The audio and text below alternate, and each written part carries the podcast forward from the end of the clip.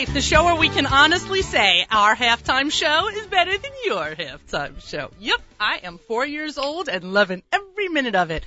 Good morning, folks, and thanks for listening. I am Miriam L. Wallach, blogger, writer, and totally pumped general manager here at the Nachum Segal Network. It's been a lot of football talk all week, folks. A lot of football talk. Totally into it. You can find me here every Thursday at 10 a.m. right after Charlie, who did give me some stress this morning as I was driving, uh, trying to get here, and he's again talking about stress, and I'm like, ah, you know, we got to stop talking about stress. Anyway, right after Charlie and right before Nachum's live lunches, I hope to bring you a little entertainment, a little news, and a little relief that the life you are leading is not nearly as wacky as mine. Since the last time we spoke, I have uh, inadvertently flushed my wedding band down the toilet. Uh, so yes, I will say that chalked one up there with a wacky moment. Coming to you from the home of the Nachum Segal Network on the beautiful Lower East Side. I'm joined, Avram, get that ready. I'm joined by my handy dandy partner. What's up, Avram? First time, long time. We're doing Yeah. a lot of, we're going to do a lot of sports references today. First How's it time, long time. Yeah, thank God. Everything's well. How was your commute? Uh, It was actually very good. Bus wasn't too full, so I had a chance to uh to sleep well, thank God. And uh, actually, it was uh very surprising that um Charlie's guest that was here, uh, Mm-hmm. Alone, uh, were good friends from when I lived in uh, Queens. So it was very good to see him. So so far, it's been a it's been a good day, good trip, uh, good to break it to coffee, got challah for Shabbos. I don't know how to Saw break it to you, by the way. He can take you in like a second with his pinky. Yeah, I know that. All right. I was not in the IDF or the U.S. Army or Right. I can So. spell IDF and I can spell Army. By the way, that's just uh that's as close as we get. All right, but your commute was fine. You should know by the way that today was the only day that my commute was bad. I've actually driven to work every single day this week even though you know I have a really I try to stick to my no drive policy. I drove today and then Charlie talking about stress with Nachum at like the last 10 minutes of JM AM and then talking about the beginning of this show. I'm literally screaming Sorry, Charlie. I was screaming at Charlie, though he could not hear me. I'm like, yes, this is good for me. This is good for me. And you know what the recovery was from my stress?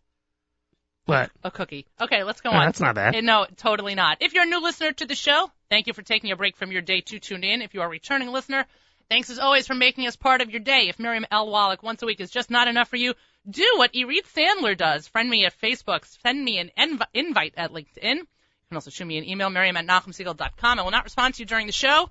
Not being rude, I'm just being honest. Please make sure to email me though. I will get back to you afterwards. You can also follow us on Twitter, Nachum Segal Net, all one word, and Miriam L. Wallach, all one word. Avram, also, I'm going to throw this out to our listeners so they can email you during the show because Lenny Solomon and Schlock Rock have, um, I should say, are, ha- have, have graced us with being the major, major guest. It's very exciting. By the way, It's very exciting. He's high energy. I saw. I've only seen them live one time uh, back when I was in Israel, but it's it's he. They put on a great show. They so. do. And you know what else? I've I've only gotten to know Lenny through this experience. He's such a nice guy. Nice guys finish first, folks. Nice guys finish first. I'm I'm sure that you've thank God seen a lot of the good press that we've gotten recently throughout the la- throughout the week. We're everywhere. It looks like we're I everywhere. know, right? We're taking over. Um, yeah, it's actually very exciting. It's very, very, very exciting. So Kol Hakavod to Lenny, and um, I really appreciate his friendship and him working together with us and all of our sponsors, but we'll talk about that at the end of the show. And so Irit Sandler is somebody that we met yesterday at Cedar Market while we were recording, while we were videoing the uh, the commercials that we have for our halftime show. And uh, she's really very sweet. She's a listener. So, Irit, shout out to you. Thank you so much for coming over to us, for introducing yourself, and for all your positive feedback. Let's go to our favorite segment. What does the fortune cookie say? I'm feeling lucky, folks. I am feeling lucky. Here we go. Oh my gosh. What if I says something about like publicity or PR? What do you think? All right, Avram. Or about football? I'm not looking yet. What do you think? Anything? You have no mic. I don't know. All right, that was Sorry. That was um right. Doing engineering stuff here. Hold on. The one good thing about repeating your mistakes is that you know when to cringe. Okay, you know what? Now I'm not feeling that one at all. I just crumpled it up and we're going to forget it didn't happen. Oh, by the way, this is what I was saying. So in light of the fact that Schlock Rock is headlining our halftime show, I am calling out to all of, all, of our listeners, anybody who's tuned in right now to That's Life, email Avrami, AF, Avrami Finkelstein, AF at NachumSegal.com. As I always say, A for rummy, F for fantastic. Okay. In case people don't hear the F, they might hear an S or whatever else. So you have to Right. let people know. AF. AF. Okay. For fantastic. Like you're a superhero. All right, af at nachumsegal.com. Please do me a favor, email your request for what song we should close with today. I have one picked out. I have a schlock rock selection picked out, but I'm looking for your input. So please do me a favor. You can email Avrami af at nachumsegal.com. Schlock rock requests for the closing of That's Life today, right before we go into the live lunch with Nachum Segal. So national holidays. It's National Inane Answering Message Day.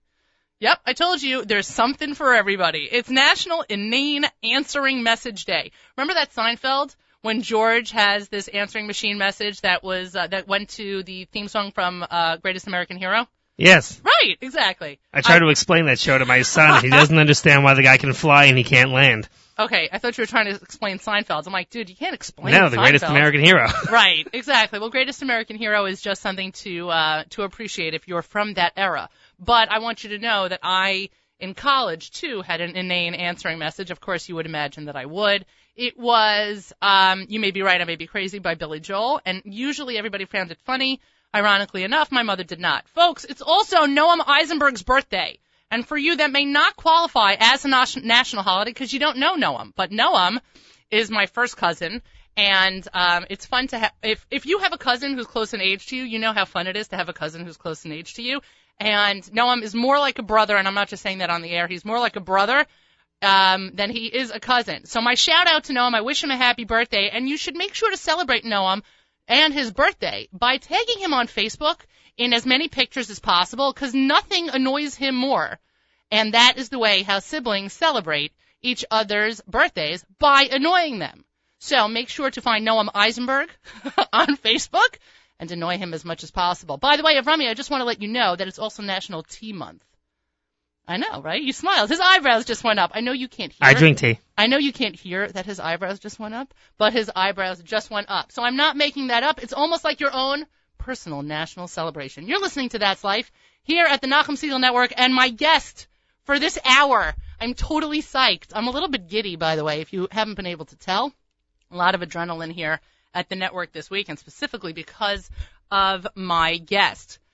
My guest is somebody who has been here before. My guest is somebody who's been on with Nachum, but frankly, I don't feel like there's ever enough time to spend with Coach Johnny Halpert, whose new book, Are You Still Coaching? 41 Years Coaching Yeshiva University Basketball, hit the, hit the stands, shall we say, just a couple of weeks ago and um, it is something. It is a project. It is a labor of love, I would probably say, for Coach Halpert.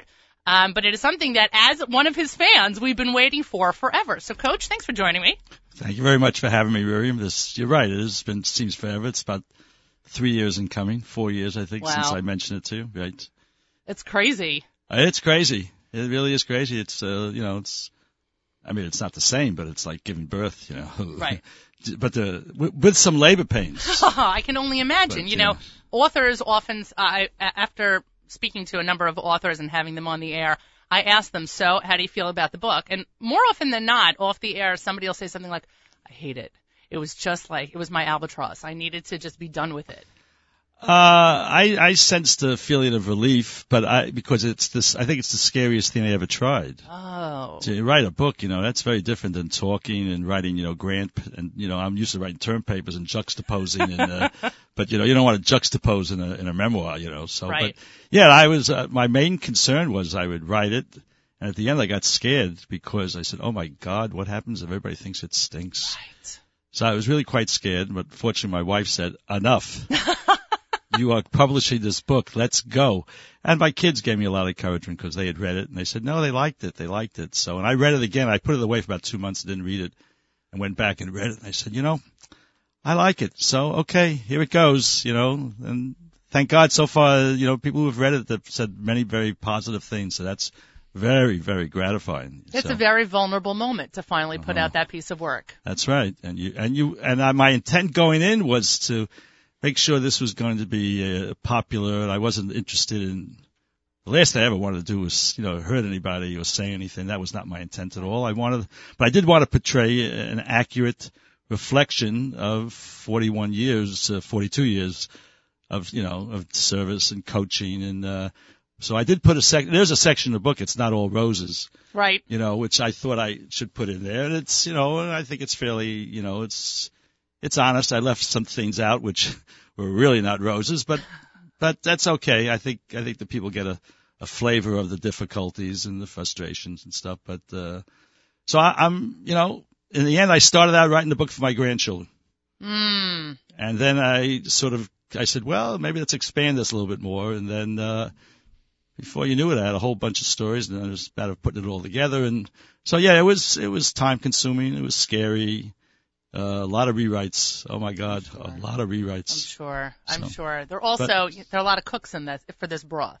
Oh yes, a lot of cooks, a lot of cooks. But my wife was uh, especially the chief cook, so she was great. I mean, I would definitely want to. Dis- I definitely want to talk about her. The sections in which you discuss her. I mean, obviously, as a woman and as a wife and as a romantic and whatever, are are fantastic and something that we have to get to. But like um, other New York Times Magazine readers, I know I start from the back and I go to the front. That's just that's just the way I roll. And so all the stats and all the numbers and the history that goes back to the in, in this book, starting at the end, is just it's it's miraculous to me because I I started it over vacation, and again I started from the back, and within the first two pages, looking at these uh, at some of the names from the 30s, I mean it was my grandfather, it was all of my adopted uncles, and um, these are names that uh, of people who raised me, and so I'm looking at this going, my God, this is so exciting, and it was all automatically.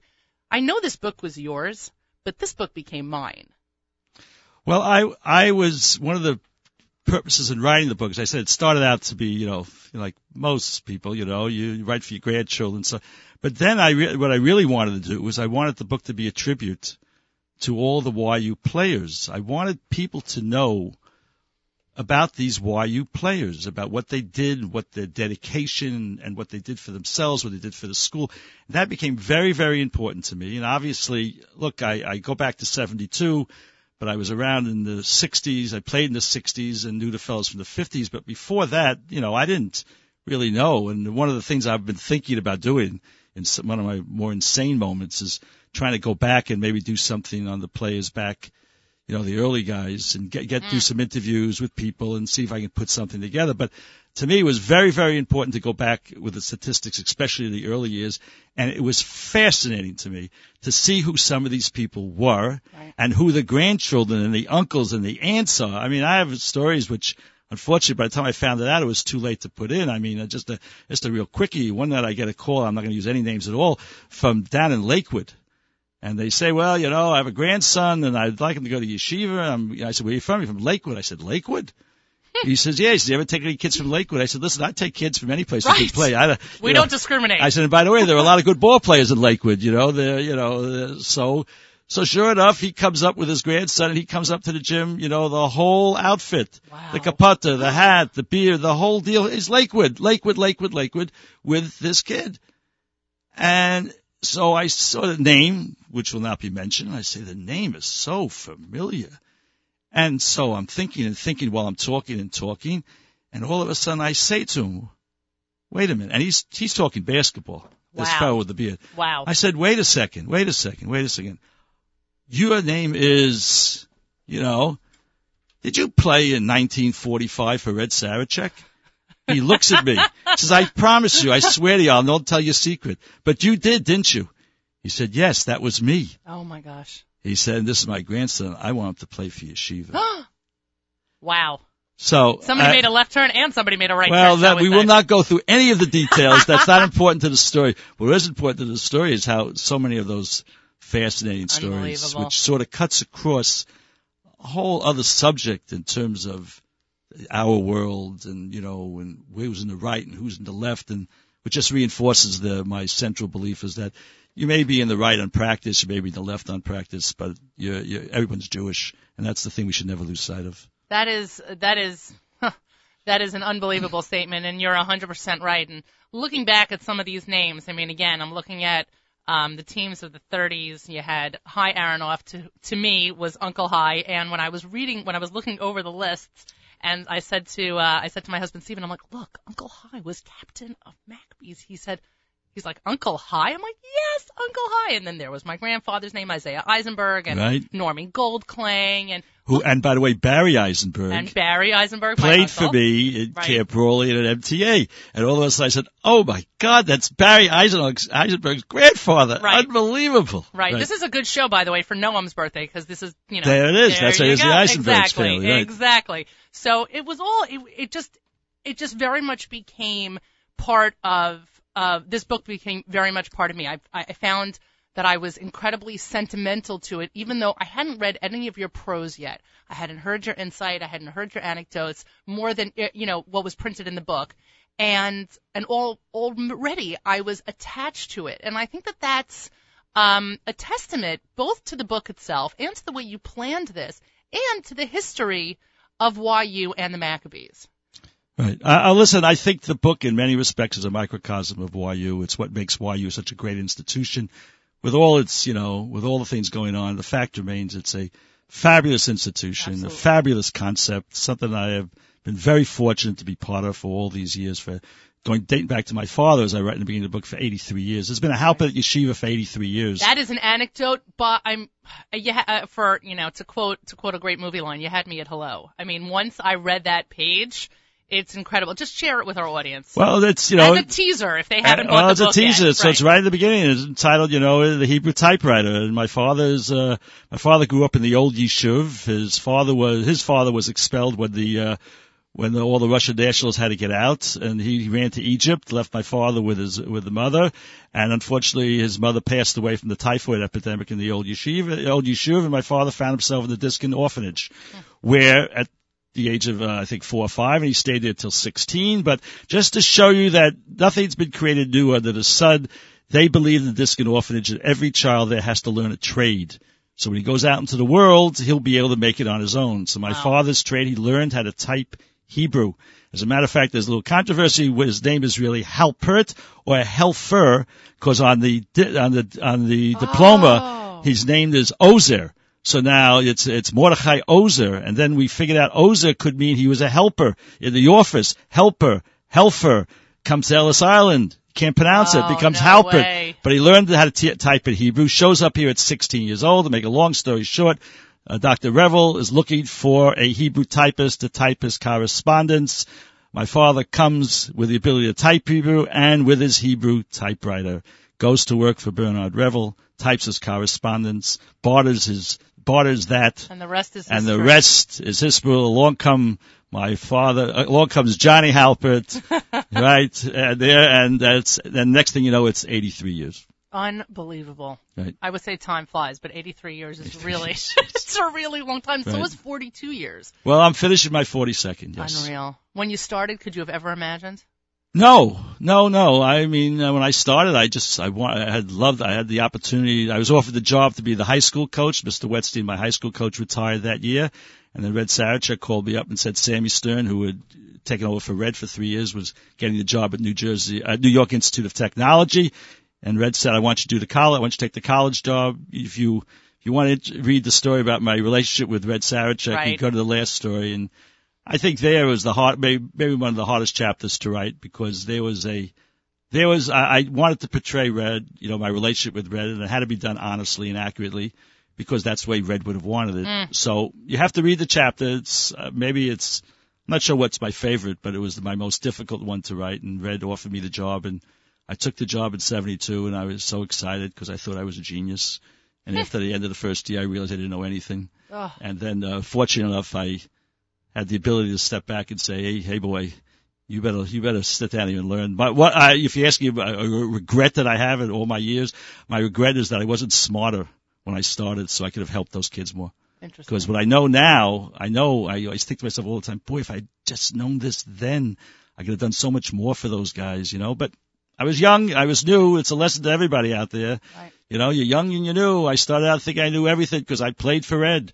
And boy, I found out pretty quickly, you know, you lose 18, 19 games, you realize you're not so smart. Eh. So then the next question is, what do you do? And, you know, I've been for, I was fortunate. Red was very supportive of me and Read the chapter. Are you still coaching? Go to jonathanhalpert.com. Buy the book. Was that good, Miriam? I was was told great. I was told I was supposed to do that every like three minutes. Yeah, right? like you have Okay. Tourette's. Just All keep right, going. like it's just a spasm. Available at local. Okay. I was gonna. By the way, at the end, we're gonna talk about you have book signings coming up. yes, correct? yes. Book signings. Where? Tell me. All right, book signings. Are you gonna be at this Seforim sale? Ah, well, uh, my book is at the Seforim sale. and I plan to spend a lot of time there. Yes, oh, coach, it I didn't opens- realize you were gonna be here. it's, it opens on February second. Oh, you're here again? Right. Did someone remove this guy already? Could someone get the Security. No, you can't have a table and chair. Could you get out? There's no room. Why'd know. you bring your own table and chairs, coach? And who are all those people here with you walking awkward, around? Awkward, awkward, right? anyway, so February 2nd, it's at the, we appear at the Seforim sale. February 2nd, there's a book sign at the Young Israel of Hillcrest. Oh, at what 9 time? O'clock. 9 a.m. Oh, yeah. Right after minyans. So I'll get That's you. a move. I'll get, cause you all go to minyan there at Hillcrest and I will get you on the way out. You're not getting past me. And then it, something very exciting at the Young Israel of Holliswood, they have a Super Bowl Sunday. And uh, Rabbi David, Rabbi Dr. Adler, Aaron Adler is going to be speaking about play to win, Judaism's attitudes towards sports and athletics. And then I will have the fortune to be following a, a scholar who learned with the Rav. So how about that segue? You know, a scholar who learned with the Rav talking about uh, attitudes towards sports, and then I will be speaking after Rabbi Adler about you know my memoirs, about my books, about the, the interaction between quote unquote God and basketball. Mm, and I'm sure that that conversation would, would in real life go much longer than just an hour. Yeah, well, I could go for a couple of days, but I don't think anyone wants to hear that. You know, you I think you're wrong. wind me up, and then you know, oh my God, You need to have a seminar. a seminar. Yeah. All right, We're gonna have a Coach Halpert seminar. that's fine with me. You Are know, you kidding me? It would be I- ridiculous. You know, I my ask my kids, Daddy, would you please? That's enough, Daddy. We heard that story already, right, Daddy? Come on, Well, I always joke with my dad that why say in three words what you can say in ten? sure, Sure. absolutely. Of course, like any, any other academic, they would say the same thing. Even though they're all sleeping at the table, you know. coach Johnny Halpert, the coach for the YU Macs for the last 42 years, joins us here on That's Life.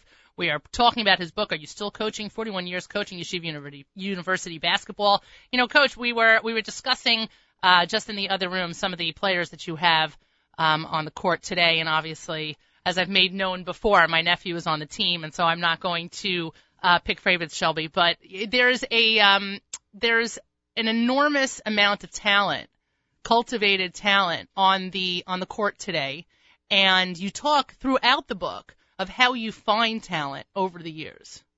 Well, you know, obviously uh, today, especially, you know, the probably maybe the, the number one, and number two job in coaching is is recruiting. You have, you know, you have to have players, and at yeshiva, it's you know, it's challenging, but that's okay. Uh, and I always, you know, my I've always had the following: I look for character first, talent second. I can t- I can teach basketball, but 18 year olds, it's you know, you can influence character, but you have to start with character. So I've been very fortunate. I try to look for kids with high character. I've been very, very fortunate. I've had some great kids. I have this a great team this year. You know, you, I'll just I'll give a quick shout out to Shelby because I told him just last night. I just one word. He's heroic, and we're not going to go into all the details, but he's just a heroic, fine young man, and. I, and I don't, I'm going to try to be very careful not to do this because I could run down and list all, almost all 300 kids. So it's almost, No way. uh, well, no, I, listen, I've been very fortunate, been very blessed with some wonderful, wonderful kids. It's not all roses, everybody. Right. Not all roses. Let's, you know, let's not think this is, you know, uh, the high character society where everyone comes, but Well, when is parenting ever all roses? it's never all roses. Right. And teach and coaching and teaching is is parenting. In some respects, it's easier than parenting because you have a little distance. In some respects, it's a little harder. But you know, but that's the job of a coach. The job of a I always felt the job of the coach was, look. You got you're teaching basketball and you want to win games, but I'm a big believer that the way to win games is with character. Ultimately, you know, we you play a game for 40 minutes and you play you play close for 36 and you have to win the last four. And the way you win the last four is with good decision making. And good decision making is based upon character. It's based upon kids understanding roles and strengths and weaknesses and, and the, all the cliches teamwork and you know and understanding un- understanding that concept that's how you can win the last four minutes when you have with high character kids you don't have high character kids you're going to lose those games i'm very proud one of the things i'm most proud of is and you know if you go through my stats which of course I do every day. Anyway, uh, I look at you know uh, when we're plus five with three plus three, anything t- plus you know three, four, five in the last four minutes of the game. Our winning record is is uh, is really is really quite exceptional. Uh, and to me, that's a real testament to the to the character. And I, you know, sometimes you're not, you, don't have to always be humble all the time. And I don't believe in false modesty. I, I'm very proud of that accomplishment. And that- you should be. because I think that's a product of the work and efforts that I put in in making kids understand the whys, why you're doing it, what's going on, why. It's not enough just to say that was a terrible shot. You have hmm. to make the kid understand why it's a terrible shot. Otherwise, he's going to keep taking it. That's a terrible shot. What does that mean? It went in. It's still a terrible shot. Why? Not just So, about the points. Yeah, so you know, there's there are many anecdotes in there Right. where you know you come out of a timeout, you're running the play, and you know, and the next thing your kid's doing the exact opposite. He makes the shot, and everyone everyone's you know, hey Ray Ray, and you go out and winning the game by five. And I go into the locker room and I rant and rave. Right. I said, it was a terrible shot, and he looks at me. I said, I don't care that it went in. Just because the next night it's not going to go in. The next night after that, because you don't understand why it's a terrible shot. You don't understand what you're doing. Hmm. So I spend a lot of time on that, Right. you know, and uh sometimes you're successful and sometimes you're not successful. You know, it, speaking of success and, and, and sometimes not success, I was surprised. I, I loved the anecdote, anecdotes in the book where you talked about um, being the Jewish team and representing and the respect that you got uh, uh, on many levels, whether it was during the Gulf War when you had um, the situation um, in, I think it was Atlanta, right? We're in Florida. Oh, Florida, Hollywood, right. Florida. In Hollywood, Florida, where all of a sudden you were shown by an FBI agent how to exit the back in case because there was a, a credible threat against the team, Right. which totally freaked me out. But again, there was a tremendous amount of respect, and obviously we're not just talking about human life, but we're talking about Jewish life. And then on the flip side, when I read the section on um, the Maccabiah games during ni- in 1985, how there were tryouts held on Shabbos, how much you protested, and how the members of uh, the Macs who had tried out for the teams didn't make the Maccabiah team simply because they wouldn't participate on Shabbos. I couldn't. I- mean, I, I can only imagine that my frustration only was a minor, minor, minor, minor, minor percentage of yours, but still, so many years later, I was stung. I mean, it's 30 years. I was stung by that that lack of, of mutual respect. Well, see, it's one of the things I I found it a, a sad moment, a frustrating moment, a sad moment, and it still it stays with me because unfortunately we still have this, and it's the same thing that really. Just the, quick story is the sports committee for the Maccabiah Games in Israel, which is a wonderful thing. It represents the Jewish people, the Maccabiah Games. But like all good things, it depends what you do with it. What, and unfortunately, sometimes you have people who just don't really understand. They're very quick to promote their Jewishness when it serves their purpose and interest. These were mm. very fine people. They worked very hard. They built games. They were, these are good people. These are not bad people. I'm not trying to, but they didn't get it. They, uh, they were building, they built this games and they didn't hesitate. The whole games are predicated on one simple thing, that they were Jewish. Otherwise there's no point to these games. But at the very moment that they're pronouncing their Jewishness, they're trampling on the very traditions that makes them distinct. Right. That's the basics. I mean, you can't Right. have tryouts on Shabbos and then declare yourself you're, the, you're, you're you're Jewish. I'm not talking. What you want to do in your personal life is your business. You want to you want to observe. You don't want to observe. It's not. But when you represent an entity which has its sole purpose is that it's Jewish. When I write in the book, you cannot stand on the mountaintop holding your trophy held high, proclaiming your Jewishness, and get there by trampling on the very traditions that make you distinct. You can't have it both ways. And to this day, it makes me crazy. And I write about it again in, in, in the D1 mania section when you go back to the recruiting piece where I find kids so often you have kids who have had a nice high school career mm-hmm. and all of a sudden, you know, get caught up in what I call D1 mania because they get a letter and the parents think they're going to play Division One basketball. It's all fine and good, but you know, and then, but they get stories written about them. And what, the only reason they're writing the story about them is because they have a yarmulke on their head. Fine, that makes them distinct. Right. You're using your Jewishness to enhance yourself. Fine. But that moment in time, you then cannot take the Jewishness and use it for your own good and then sit on a bench. I'm sorry. No, I, I, I'd sit on a bench on Shabbos with a yarmulke on your head.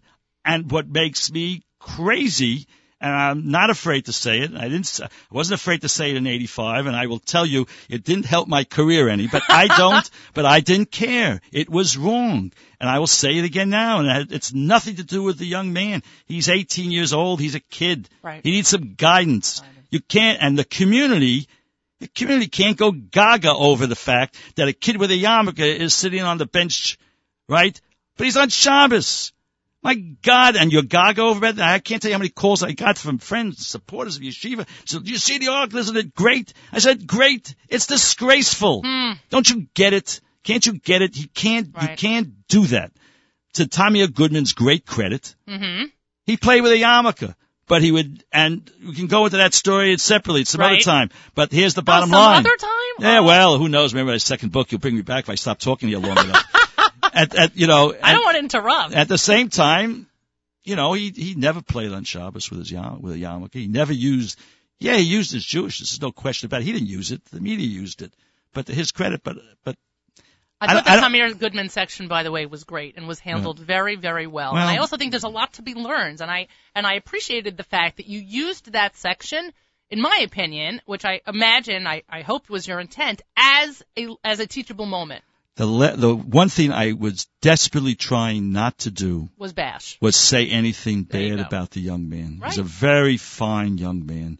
My comments were really reserved, and this I'm not ashamed to say, to is what I refer to as his entourage. Right. And I will not go in to define who the entourage was. Doesn't matter. But they didn't do this young man any service, as most entourages never do. And I wrote, and there was the only place I really, I guess, maybe let out a little bit, where I said that entourages never like to face the truth because they have too much to lose. Mm, They're more, they get more worried about themselves right. than the young man they're representing. And by the way, for maybe for our world, this is a new phenomenon. But if you go out into the general recruiting world and you talk to D1 coaches who are recruiting, and the number one thing that makes them crazy are the hangers on Hmm. and the entourages at the pro level and even at the high D1 level. Wow. It drives them crazy because 99% of the time they couldn't give a hoot about the kid. They're looking for the payday at the end of the road. Oh, Now, that's not the case in our community, right. but right. but there's there's lots of ego needs in our community. Correct. And, there's I'm- also lots of temptation, and there's Right. also dollar signs, and That's there's it's a right. um. So, but uh, I I tried. I must tell you, I rewrote that many times, and I re- rewrote that many times with the help of a couple of my older grandchildren. Really, why them and not why them and not your because kids? because uh, because the grandchildren knew Tamir on a personal level, From camp. camp, other situations. Got it. And so, you know, I wrote the chapter once, and they they looked and they said, "Grandpa, I don't think you should write that." Wow. And I went back and looked at it. I said, "But it's really good." They said, "Yeah, but you don't you don't want to write that." And I reread it, and I said, "You know what, kids, you're right. wow. You're really right. I, I really got to refocus." And I rewrote the entire chapter, the entire chapter, wrote it again, gave it to the kids again. They wrote. I said, "It's better." I said, "But it's not good, is it?" They said, "No, it's not good. It's only better." Wow. And I rewrote it again. So I'm very thankful to my uh, Kids are tough. kids. are, No, well, that's why you go to kids because kids will tell you the truth. They, they fortunately, you know, you know, if you really want to hear truth, talk to a four-year-old. and if you're lucky enough, the kids still have that element of truth in them when they're 18, 19, 20, which is a wonderful, wonderful thing. Unfortunately, as we all get older, we try to nuance things, which I, unfortunately, have never learned how to do. You're listening to That's Life here on the Nachum Segal Network. I'm Miriam L. Wallach, joined by Coach Johnny Halpert, coach for 42 years. Right. Wow, that's a marriage. Coach for 42 years at the YU Macs. His new book, Are You Still Coaching? 41 Years Coaching Yeshiva University Basketball is available everywhere. JonathanHalpert.com. JonathanHoward.com, please. That's the best place to go. Please go to JonathanHoward.com. I'm begging you, please. Yeah, I know you'll save money on Amazon, but please go to JonathanHalpert.com. You know, uh, Grandpa needs a new pair of shoes. There you get. You know, let's talk about Grandpa for a second. You know, you've talked about your grandchildren, you've talked about your kids, you've talked about your wife, and I want to really talk about them um, more in depth. But tell me how um, how writing this for your grandchildren helped shape the direction of this book. Well, so, Because now I'm really talking to you as an author. Right. I'm not talking to you as a coach right now. I'm talking to you as an author. If they were your inspiration, tell me how that worked. well, so, I, here's, it starts out like this, you know, I'm always telling stories in the house about my experiences. Uh, the kids have heard the stories a hundred times, so my daughters especially said, Grandpa, Daddy, why don't you write a book? Said, write a book? I said, "Ah, I can't write a book. Yeah, why don't you write a book? So I retired from my real job, my real world in, uh, in, uh, two, in 201 and, uh, actually 204. And they said, well, you have all this time now. What are you going to do? Why don't you write a book? I said, so I started writing the book and the purpose was just really to sort of write my stories down, you know, and so the grandkids would have something, what grandpa did and that Right. kind of, you know, that usual kind of stuff. You know, you get to a certain age, you know, you start thinking about, well, uh, the- well, they going to know about this old goat in, in 20 years. So, you know, so I started writing it and then it was very difficult. The first one I wrote was like five paragraphs, took me like two months. I said, I'll never do this. Uh. And then, it, and then all of a sudden I started writing and the writing of it, after you finish writing it and rewriting, then all of a sudden you realize you're not really saying what you're thinking. So really, what is it you're thinking? What really are your ideas? And it sort of forced me to put down on paper, which I, what I've been talking about. And, you know, at halftime speeches, pregame speeches, individual. And I just, then I just started taking the stories and trying to set them into a context. I didn't want to write a story. Yeah, we played at Manhattanville. We made a three-point shot. We won 52-51. Hooray, Yeshiva. Ah, I mean, who cares? I mean, at the end of the day, you know, but I wanted to take that game and put it into the context of sometimes coaches are afraid to lose. And many times in life we're afraid to lose, so you never take a chance. And so I write there that sometimes you gotta go with your visceral emotions, you know, as long as you don't make that your, uh, you know, your everyday thought. Right. Because you, sometimes you just gotta go with what you feel. But, and ultimately, you can't be afraid to lose. And Yep. I think that carries forward. So I try to set it into a context and I try to take the stories and, like I say, put it into a broader context, which helped me myself really, you know, identify and why I identify. And then I realized how much of what I am comes from all the incidental learning of being in yeshiva world all my life. Interesting. You know, all of a sudden I, I read the Pasha and all of a sudden, you know, I, look, I'm not, I'm not big into Meforshim, unfortunately, you know, but, but I learned, you know, from Rabbi Friedlander and the Young Israel Hillcrest who learned with the Rav, who said the thing you need to know is Pshat. Hmm. Just know Pshat. Read the Pasha Pshat. So I started reading the Pasha Pshat. I don't mean to be sacrilegious, but all of a sudden I started seeing things in the Pasha which related to basketball. I said, oh my God, I've been doing that. That's why I'm doing it. So it helped me, it helps shape so many, there's, I mean, I have a check, a section there on, you know, garden basketball. And I, I quote from Pirkei Avos all the time. You know, uh, you know, who's that? Who- Ezehu Ashir, you know, Sameach Bechelko. Who's the happy coach? The guy just won his game last night, you know? Or a kid, you know, so if you crave gold, you never have enough. Kid who likes to sh- like to score will never have enough shots. Uh, you know, Bracious, uh, you know, all, all the stuff in the book. I don't want to give away the whole book. You the book, Buy the book. jonathanhalpert.com. anyway, but you know, there are many things there. God created the world. And at the end of the day, he said it's only good. I said to myself, good? He just created the whole world. You know, good. If you put it on ESPN every night, it's the top 10 plays of the month. Who are your best players, coach? And I finally realized that uh, for God, creating the world was only, it was just good. There's only one time that God says Tov Miod. Should I give you the answer out there, everybody? At the sixth day, when God finished, completed the world, he looked around at everything that he created, how everything was interacting, and he said, Tov Miod. Hmm. Symbiosis. Basketball, individual stars. Right. Great. Right. Team, co- concept of team, right there. The first, the first rule for coaching. The first rule for coaching. Team. Hmm. God, it was good enough. For, it was just good. He created the world. It was just good. It's only very good when everybody works together. Is that good, true of every aspect of our life? Good. Marriage, politics, kids. It's good for it's it, it, it applies to everything. Right there. The first first uh, you want to be a teacher, you want to be a parent. Understand that concept. It's Right. only can be very good when everything works well together. there's um so many comments, so many thoughts. I just want to I'm going to take a step back for a second. That's life here on the Nachum Segal Network. I'm Miriam Wallach. I'm joined by Coach Halpert. We again are discussing his book, which is available at jonathanhalpert.com. Are you still coaching? 41 years coaching Yeshiva University basketball. I also want to remind people that they can email Avrami with their Schlock Rock requests. AF at NachumSegal.com.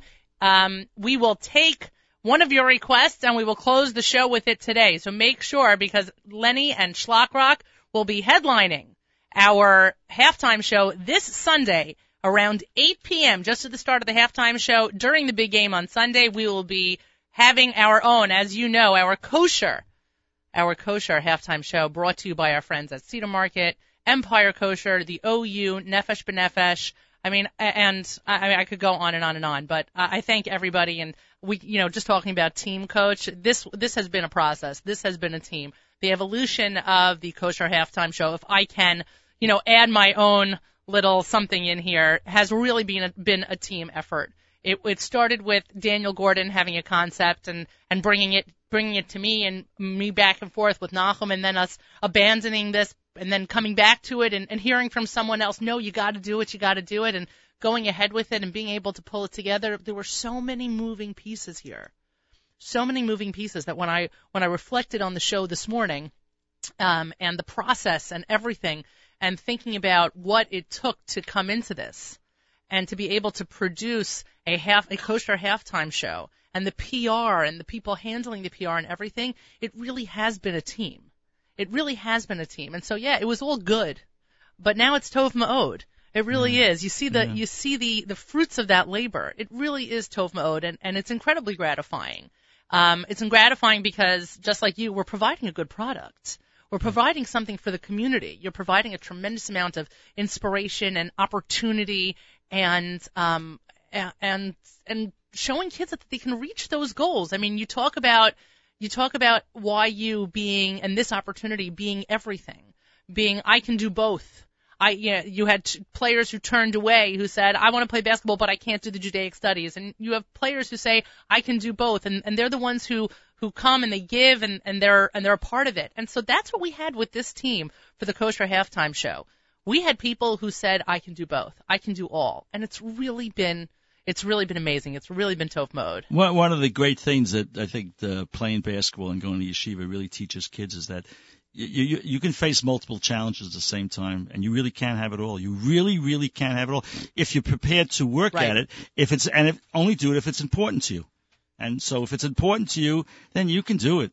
You can do it if you want. You can do anything you want. You know, Charlie Harary was on with Nachum this morning, the last couple of minutes of JM in the AM, and they were discussing um, one of the lessons of the Super Bowl. They were just, and Charlie brought up the idea of being prepared. How it's not just about the guys who are on the line; it's about every single coach who's on the sidelines, who's got a headset, who's got a this, who's got a that, and all the moving pieces that go into a play, that go the communication, etc. Um, and I'm sure, obviously, you can appreciate that. The hours you've spent crafting a play and then working it through and tweaking it and, and working with your assistant coaches and, and then working with each individual player. I mean, that is the level of preparedness is, is incredible. Right. And look, it doesn't matter if you're a leader, and it doesn't matter what the title is. A, a coach is a leader. A CEO is a leader. A principal of a school is a leader. A president of a university is a leader. The, the same, there's one common theme that runs through leadership, you know, and, and the, and the successful leaders are people who build successful teams. And, and, I- and I, and I think, you know, I, I write, I write about that in the book, and it's a short chapter, but it took me not long to write it. It's entitled "The Arrogance of I." Mm, yeah, that was beware, great. Beware the arrogance of I, That was great. because that's one of the great dangers in, in leadership is that you simply forget that you are there to serve. And if you want to know where that comes from, just go back to the Pasha, Mm, the Shara Sum. Wow. It's all about service. Now we, a lot of people, politicians talk about it. We hate politicians because they get up there and say, we're here to serve the people. And everybody knows that's a lie. They're there to serve themselves. But real leaders and any organization who has successful organization, you'll find a leader who understands it's not about elevation of himself. It's not about Korach. It's about Moshe. All about service. Mm. Korach, how is it possible that Korach could challenge Moshe? Was he out of his ever-loving mind? He was, just put it on our simplest level. How can that successful CEO get himself in that kind of trouble? Is he out of his mind? What's going on here? Korach, arrogance of I. The most dangerous thing that's so easy to seep in. Everybody tells you, oh, this, this. And so all of a sudden, the next day you wake up and you think it's about you. It's never about you. It's never about your elevation. It's about the, it's about the, the people you are serving. If it's the team and it's your players, and if it's the CEO, it's your workers, and if it's your teacher, it's your classroom. It's about them. It's not about you. And as far as what you do is not for you to decide. It's what others will decide about you. It's, it doesn't matter what I, it does matter what I think about myself. It- It's important that you have your own ego. It's important that you don't engage in false humility. As long as you don't walk around pounding your chest about it. That's an internal dialogue that you have to have and you have to believe. But ultimately, your value is not determined what you think It's it's it's it's it's determined by the people you have served. It's what they think. It's what my players think Right. of me. That's the most gratifying thing when players come to me and tell me this. There's no more gratification than that. The, part of the great things about this book, the feedback I've gotten the people who've read the book, it's, I mean, it's moving. I mean, you know, you hear people sure. call you and they write you. So that's what it's about. It's about Lashara Sum, and that's the danger, uh, you know, that leaders face. But uh, It's also the feedback, by the way, that you get from the people around you, and including your wife. Oh so let's God. let's talk about the wife. Right. Let's talk. I mean, I'm just going to throw in one last word because Yeah. this happened last night. It's also about the feedback you're willing to accept from your players. Last night we were doing defense in preparation for tonight's game against Brooklyn College, and there was a particular question how we should handle this particular defense, and I said X, and my son Rafi said Y, and Benji Riddle said no. I think we should do Z, Z, and we looked and we said, Riddles, you're right. We need to do Z. You got it. That's right. And so that's part of leadership. Part of leadership is getting your people who you're serving right. to li- to be willing to open up and and you could be amazed what you learn from them. It's incredible. I sat in that thing a half a half a day trying to figure out what to do, and this kid got it in 30 seconds. And I, I, what I'm proud about is that he was felt good enough that he could say it, and I'm proud that I didn't. My ego wasn't too big that I couldn't Exactly. that I wouldn't accept That's it from a player. Who the hell are you to tell me? Right. Shut up over there. I'm the coach. That's it. Nonsense. That's the key That's here. the arrogance of I, and that's and I wouldn't have taken his. I wouldn't have taken the advice. I wouldn't have listened to him, and we would have failed. Hmm. That's also a very hum- that's a very humbling moment. That's a very humbling moment, Uh, both it- as a coach and as an individual, was- and it's also a teachable moment for your for your players. That I- this is this is a cooperation, this is a relationship, this is this is something where we have to work together in order to succeed. And it also um, it, it teaches them how no one no one is, is, is above everyone else, and that this is a collaboration. But I don't want to. I don't want to let the No, no, conversation let's- about your let's wife get go. to my wife, I don't want to let the conversation because about your wife go. you know it were 47 years that she's listening. So let's go here. Let's talk about the wife. So I don't know if it's the inspiration, the support, the fact that she is known by the refs, the fact that she is known by the by the players, and she sits silently. See that to me, and I had heard that about her, is that she sits silently throughout the games. I mean, I- I'm not a woman who's known to ever sit silently. I hmm. cannot imagine the koyach, the strength that it takes her to sit there and watch this all evolve. And it's not just about her husband, it's also about her son. And to sit there for all these years and say, I'm going to stay silent. What a woman. Well, listen, Aviva is a, is a very, very, very look, very, very special person in many, in her own right, in her own world, enormously successful person. She worked at Mount Sinai Hospital in hospital administration for 25 years. She just retired about to uh, last February, and uh, I, you know, we went to the retirement party at Sinai, and to see all the doctors and medical directors and come and you know he prays on her for her work. So in her own world, she's not silent. Hmm. Trust me, in her own professional world, she's never been silent, known to be silent. She's very outspoken, and but she also understands the concept that she's serving patients. She was a HIPAA officer, privacy officer, and she her job was to protect the rights and privacy of patients, and she would do that regardless who she had to say that to and what she had to do. Highly principled, incredibly honest person, forthright in her own professional world. Wonderful. But she also understand understood, and she would come to the games because Aviva was an athlete. She was Right. a player, and so she She probably wanted, wants you to say is an athlete. Well, she still is an There athlete. She's go. not going tennis.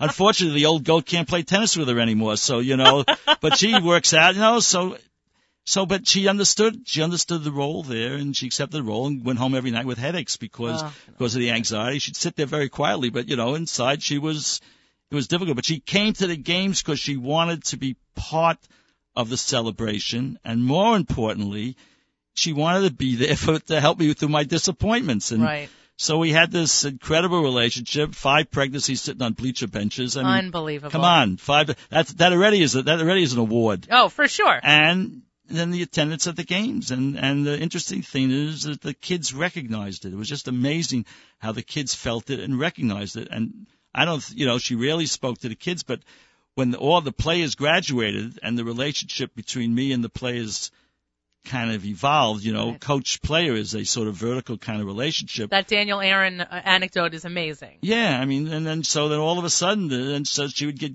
kids would need summer jobs and things like that, and the Shabbatons they would come to the home. It was all kind of incidental relationships. But when she missed the game, everybody said to me, "Where's where's you know where's your wife? She she needed a night off." so because and and then of course the you know the story about Coachette, you know. Right. Great line. Daniel Daniel went to work for it at Mount Sinai Hospital, part time summer job, and there was called by first name. So was Aviva. He couldn't call her Aviva. Right. So and so what was he gonna? So he said uh, Coachette, and that was it. Then it, it it stuck, and now it's you know it's Coachette, and it, I think that word just sort of symbolized the appreciation that the the kids had, the players had for Aviva, and you know I'm not gonna go publicly here with you know all kinds of stuff, but if you read the story, I think you can feel the the emotion that I that I feel in the relationship, how it started. It's pretty. It's, a pretty. Fun, it's a pretty funny story. It's, It's a pretty great. good story. You know, Camp Massad on a on the, where else but playing 21 on you know on, on the Camp Massad basketball court. The first day, the first day of camp before the camp was coming, she was a waiter. Thank God she loved rye bread. Yeah, that by the way, that was hysterical. The whole I mean, but but all of these anecdotes, every one of them are great and every one of them are touching and even the parts that are that are, you know, not everything is is is is, is hunky dory and not everything is great. I loved the fact that um maybe just because I know Daniel so well that Daniel Aaron's knee injury made it to to the not everything is great section. Oi.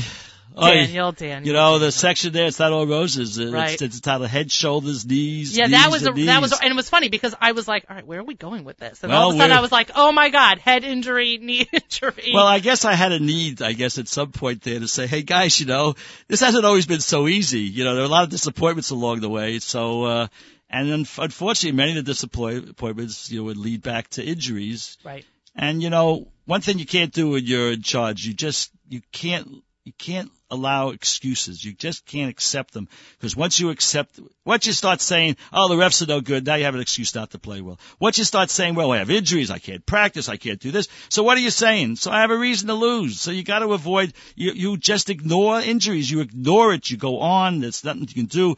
I mean, I don't mean to seem, you know, uncaring. A kid gets hurt on the court in the middle of a game. I must tell you, my concern for five seconds is about the kid during the game. And then all I'm immediately thinking about is, okay, he's out. He's finished. Next, who's stepping up here? Right. Now, after Right. the game, I'll go visit the hospital. I'll stay there all night. But during that game, I'm not going to do it because once I start doing that, I say, oh, I'm missing my star. You're finished. Right, I'm no. missing my stars. So, okay, next, let's go. Show must go on. You got to go on. It's Right. hey, life.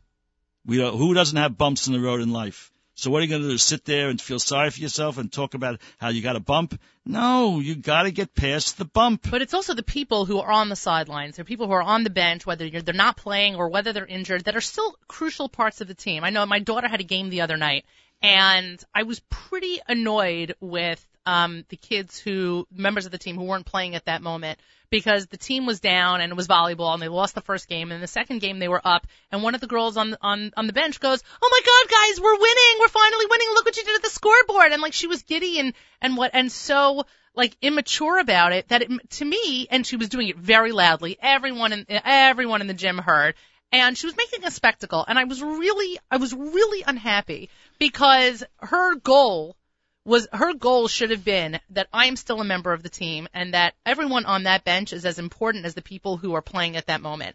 And when you, uh, you know, I told you, I told you before we got on the air that there are a bunch of quotes in here that I absolutely love. You wrote, um, you quote Tom Landry. Next time you get into the end zone, make believe you've already been there before. I thought that that was genius. Don't, you know, just, there's A, there's humility, but B, there's also like owning the moment without making a fool. And that to me was, was one of the things that really upset me about this, this student's behavior. Right. Look, I, what I some of the kids I, who I've admired the most over the years have not been my stars. Have been my 13th, 14th, 15th men. Wow. Because here are guys who were basically practice players. Came every night, wanted it, played hard, and that is why I. The only part of coaching that really bothers me are the tryouts. Because at some point in time, I'm saying to kids who really want something, you can't have it. Mm. And that bothers me a lot. Why can't they have it? Because there's some arbitrary number of 15 out there or 14 or 13. So over the years, and I write about that, and I taught, I taught, got taught that lesson by 12, 13, 14 year old JV kids when I started. That Right. tryouts, I always thought it was about getting the best players. But tryouts has been more worried about the kids who didn't get chosen in. So I've always, over the years, uh, I get to the 15, 16, 17, I've carried 18 players because a kid who wants it, I said to him, how badly do you want it? You know, you're not going to play. You're not going to play in the game for a minute. You're still going to come here and practice four days a week. The kid says, yeah. I said, prove it to me. And they. So they come for two weeks and they prove it. And I say, you're on the team. And some of the players said, coach, you're carrying 18 guys. I said, it's none of your business who I'm carrying. I said, he wants it. And I'm not sending him away. I have no right to send a kid away who wants it as long as he's willing to come here. And those kids come and they play and they're part of the team and they become very important players on the team. They have a tremendous role to play in practice and they do it. And to me, those are the most, some of the most remarkable kids I've had the opportunity to coach. And I would never cut those kids. I love, I, truth is, many times just, they'll say, who are your favorite players? I'll say players. They'll say, who? I'll say, yeah, he was a practice player, but he was Amazing. fabulous. Well, that is a that is an excellent life lesson, along with so many other life lessons that are in this book. Are you still coaching? 41 years coaching Yeshiva University basketball. Available at jonathanhalpert.com and coming to a local area near you. Mm. Coach, an hour wasn't even enough, and I, I I can't believe it because there's as as Nachum would say, there are always things that you turn back and you say, I regret not being able to cover, and this is one of those things. I do hope that if you write a second book about the art of coaching and and how to coach, that you sit back in that chair and you join me again for an hour, and even before that book is finished, you come back anytime. Mary, you know what I always tell you? Ask me. I'll know. come. Ask you, you'll come. Well, I appreciate it. Thanks so much for coming You're down here welcome. today. Thank you for the opportunity. Oh, you got to be kidding me. Totally my pleasure. Pl- totally my pleasure. You've been listening to That's Life here at the Nachum Segal Network. We have a full day of programming, and I want to get through everything, but I'm not going to be able to. So I'm telling you that the live lunch is coming up next, and um, Gorf is hosting the stunt show, and the Throwback Thursday JM in the AM is also a section that includes Gorf. I know I'm going through things really quickly, but I cannot end this show without making sure to, to discuss the upcoming kosher halftime show that will be this Sunday, please God, at 8, p- just around 8 p.m. By the way, my thanks to listener Yaakov. We are going to be listening to uh, Schlock Rock's Every Bite You Take, which is totally fine with me as I am a huge police lover. So that was a great suggestion. Thank you, listener Yaakov. Um, but again, back to the show. Well, on this Sunday, 8 p.m., our kosher halftime show featuring Lenny Solomon and Schlock Rock. Again, my thanks to Lenny of Remy Weisberg, Ari Boyanju, Jonathan Rimberg, and Ethan Bill. Serious lineup. My thanks to ZK and to all our sponsors, Cedar Market, the OU, Nefesh Benefesh, and of course, Empire Kosher. Not many are often ready to jump in the first year of a concept. Sometimes they want you to take a little bit of a test balloon and try it out, but let me tell you, these guys have been all over it. Again, it's been it's been a wonderful, wonderful collaborative concept, and I thank everyone for being a part of it. I also want to thank my boss because uh, who's uh, just about getting into the studio right now, so he can listen to this on archive. Nachum is an incredibly, incredibly supportive boss. I'm pretty sure sometimes he wishes I would just file away some ideas we have around here instead of pursuing them. But this one was pretty much his idea. and I thank God that we went through with it. So I leave you here today with every bite you take again from listener Yaakov. I thank everyone for their participation. I thank for Coach for coming in. I thank Avrami for engineering. Again, Sunday, Kosher Halftime Show, 8 p.m. only on NachumSegal.com. You can listen to the audio on the app, but you only able be able to watch it on our website. Folks, next time I speak to you, this halftime show will be over. and I may have slept by then. That's life, everybody. Bye, guys.